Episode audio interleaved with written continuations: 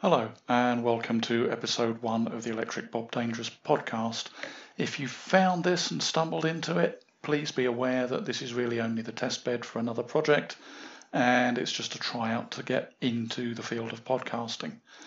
Be that as it may, it's an interesting conversation that was held between myself, Brian Bates, and Andy Kidd on the subject of women's self defence as it relates to martial arts training.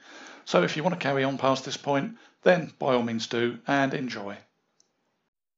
I would also point out that there may be some strong language in the conversation that follows, and it wasn't recorded under studio conditions, so there will be background noises and things going on. It just is what it is as far as this is concerned.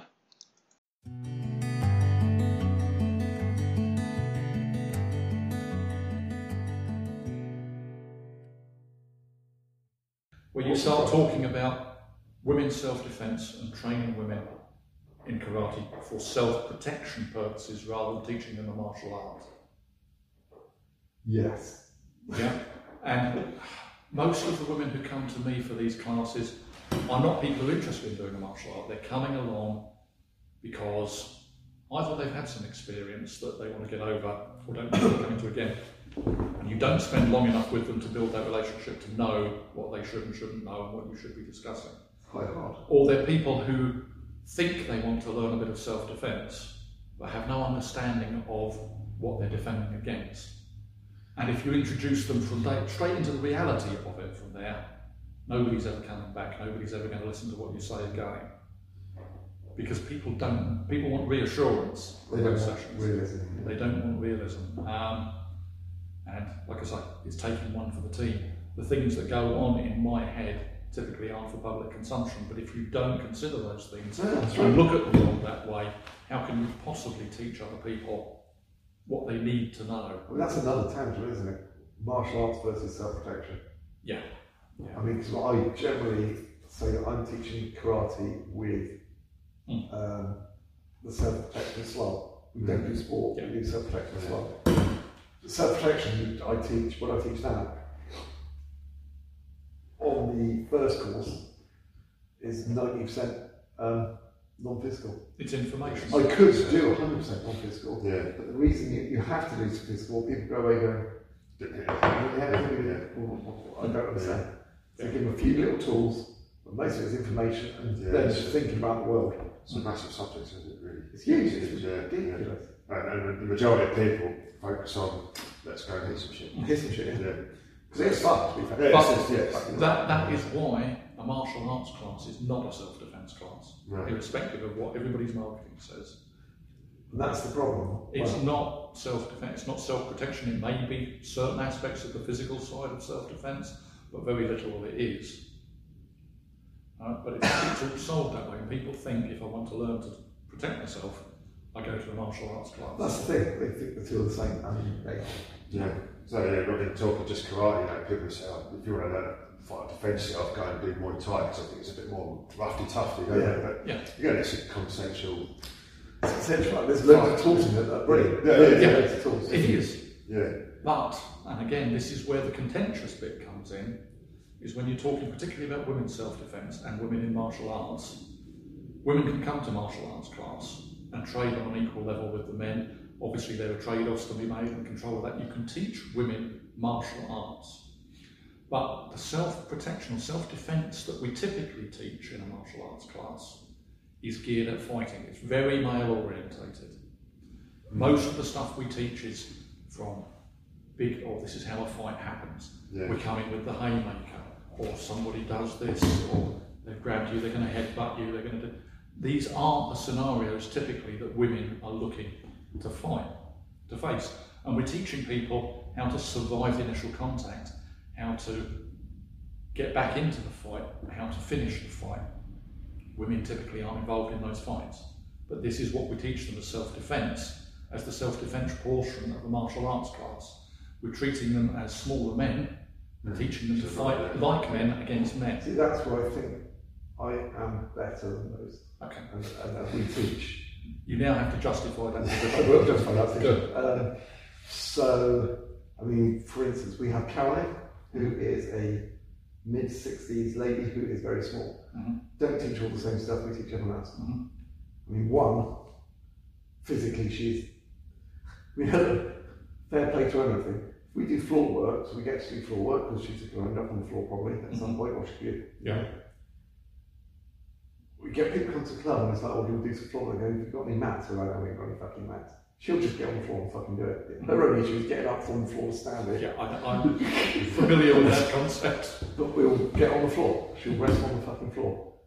And, and she's got like, most of her stuff is geared towards fucking escape, escape, escape. Yeah. One hit, That's it. and you've got things like if you get into the grapple, you, you either do this or this. You've got two options. Those are what you do. Yeah. She gets to all the martial arts shit as well. Mhm. But generally, when we're doing partner work, don't worry about doing that like that. You want to do it like this, and we tailor it a bit more. Mm.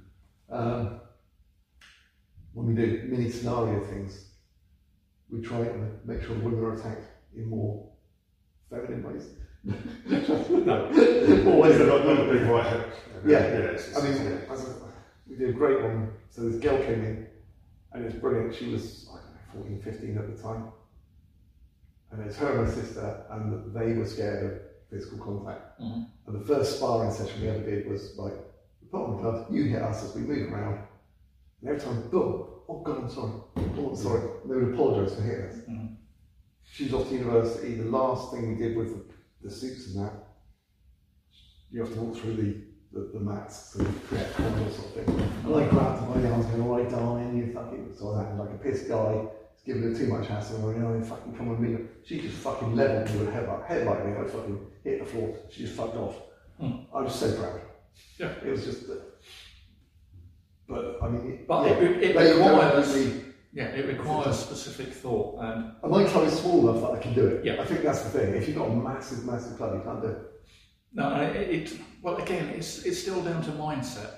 See, for Brian's club, for instance, if you go up there on a typical night, you look there, it's a very rare circumstance that it's an adult club and you've probably got 55, 45% between adult females Yeah. and adult It's a good males. split. It's a really good split and it's a really good proportion of each.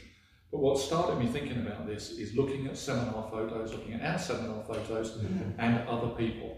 And when you're going to bunkai seminars, which is applied karate, real world self defense for martial arts, you look at anybody's photographs, and I would say the ratio of women to men is about 1 in 20, if you're lucky. We should do some comparison between that and normal, normal seminars, 3K seminars.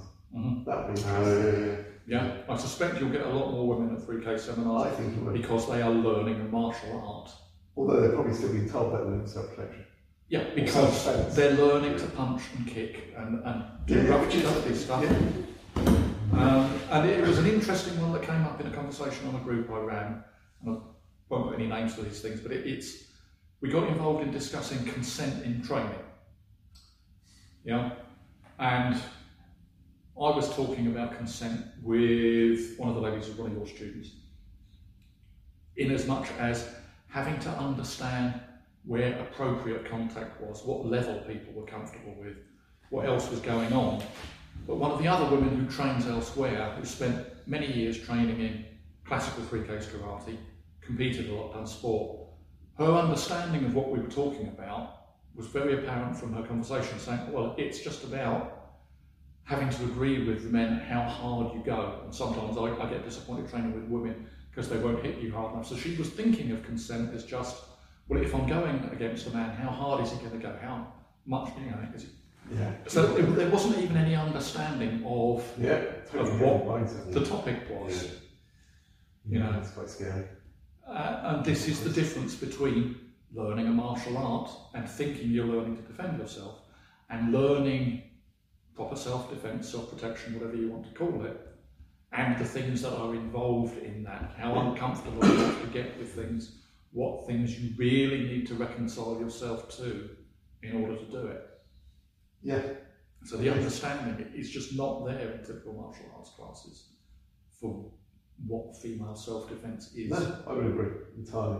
And also, this is a sweeping generalisation, typically, in my experience, most of the regular men in martial arts classes, and that may be because I deal in the older market, are too nice to be the guys who are the guys that these women need to defend themselves against. Yes. They don't have the mindset, they don't think about these things, they don't understand these things Yeah. sufficiently to be taken seriously as a threat and provide the level of discomfort necessary. Yeah. That's right. And you've got to be careful because women who come to self-protective classes and go to martial arts, some of them have had some trauma. Yeah. You can trigger That way well- too easily. Yeah, Yes. So we had one at a seminar, and we were doing uh, something on the floor, and she was like, "No, I can't do that." And, and you know, yeah, that's fine. You can't do it. Can't do. She was doing it with was it her son? I think was there. And I was talking to her a bit, and didn't ask her what happened or anything like that, obviously, but because I was only there for a day. But by the end of it, she actually let me do it with her because she was comfortable enough. And I thought, "Fucking hell, that's a big step." Yes, for her." yeah, yeah. you could tell. And I was thinking, okay. But she's perfectly happy doing all the other 3K stuff that they're doing. So there's like seven or eight instructors, all that stuff. She was totally fine. with. Mhm. But as soon as it got anywhere near reality, like fucking hell, you could see, she's like, oh, I don't know how to fucking do that. Mhm. And that shows the different mindset. Yeah. Totally different. It's a completely different thing. And see, I can never quite get my head around this side of it is that I seem to get a lot more trust out of people than is warranted. Things that they're not comfortable, things that they. We don't trust you, it's like, things that they're not comfortable to do with other people, they're comfortable to do with me, despite the fact that I am probably more attuned to all the really unpleasant stuff that I would do than all these nice guys. But I think the level of discomfort transfers. If you are comfortable and confident and you know where the lines are drawn in your own mind and you have that understanding yeah, yeah. uh, and you convey that in what you do, then people uh, will allow you to go further. But one of the things I pointed out on this group, and it's I still feel true, having dealt with some people who've been on that side of it, is that all the things I say and all the things I do that give you that level of confidence to train with me and do these things are all exactly the same things that would be said and done by somebody who is grooming you Yeah, with ill intent. Yep. So there is absolutely no way to distinguish one from the other Yeah. just on Yeah. that field because the trouble is And they're still comfortable with you, Bob, as well. they are still comfortable with me. Bob's groom is a good. Well, but yeah, this is this is where the problem is is that you Yeah. cannot apply a set of rules saying, well, if somebody Mm. you know you get comfortable with somebody, you build a relationship with somebody to do these things, and you'll let because there's exactly the same things Yeah. that somebody with ill intent will do, and they are better at being insincere than I am, and that is quite a high bar. Trust me. And it's it's quite worrying, really, because if you look at karate, karate, I mean, and I think, I don't know who first said this to me, karate is an area that's very easy for someone who's literally a bit of a fucking knob Mhm. with shit, doesn't have to be actually particularly athletic, and could be, you know, have no real leadership skills or anything, to get into a position of power where Mhm. people literally almost worship you. Yeah. Yeah. It's the perfect grooming scenario. It is. Well, that, religion, Boy Scouts, yeah, all any, those things. any of those, yeah, and that's why you see it happen It's so a much. worry. It's so it's martial, it's almost the religion itself, isn't it? It's- Martial arts, it's the way people follow and, yeah. Well, Yeah, to be so fair- perfect grooming activity. You know, I know it, it, it's a contentious thing, but I don't see the difference between traditional martial arts and religion in as much as the majority of people follow it, follow everything that you say and do on blind faith. There is no evidence, there is no proof, there is no Yeah. questioning, it's all done on blind faith. So, to all intents and purposes, it is a religious Well, it comes back to the discussion we were having earlier. Yeah. Yeah. Fucking think for yourself a bit. But again, talking about knobheads in, in karate instruction, and there are many and varied reasons Varied. for that. Very. But one of the scariest things I ever heard said when I was trying to push it through somewhere was somebody said to me, Yeah, but some of our instructors may not want to be CRB checked. And you think, But there's got the fact that you, the fact that you can fucking say that out loud seriously and think that is a reasonable excuse for not having instructors checked because some of them may not want to be. Well, the fact that the CRB checks tell a little bollocks anyway. Well, all it is is a piece of paper that says you haven't been caught yet. Yeah. And it's only valid to the day that you haven't been caught on. Which is quite. And say they may not want to, you're like, Fucking hell, that's mad. Well, it shows a mental attitude that is just beyond Totally, the yeah. pale, you know. Wow.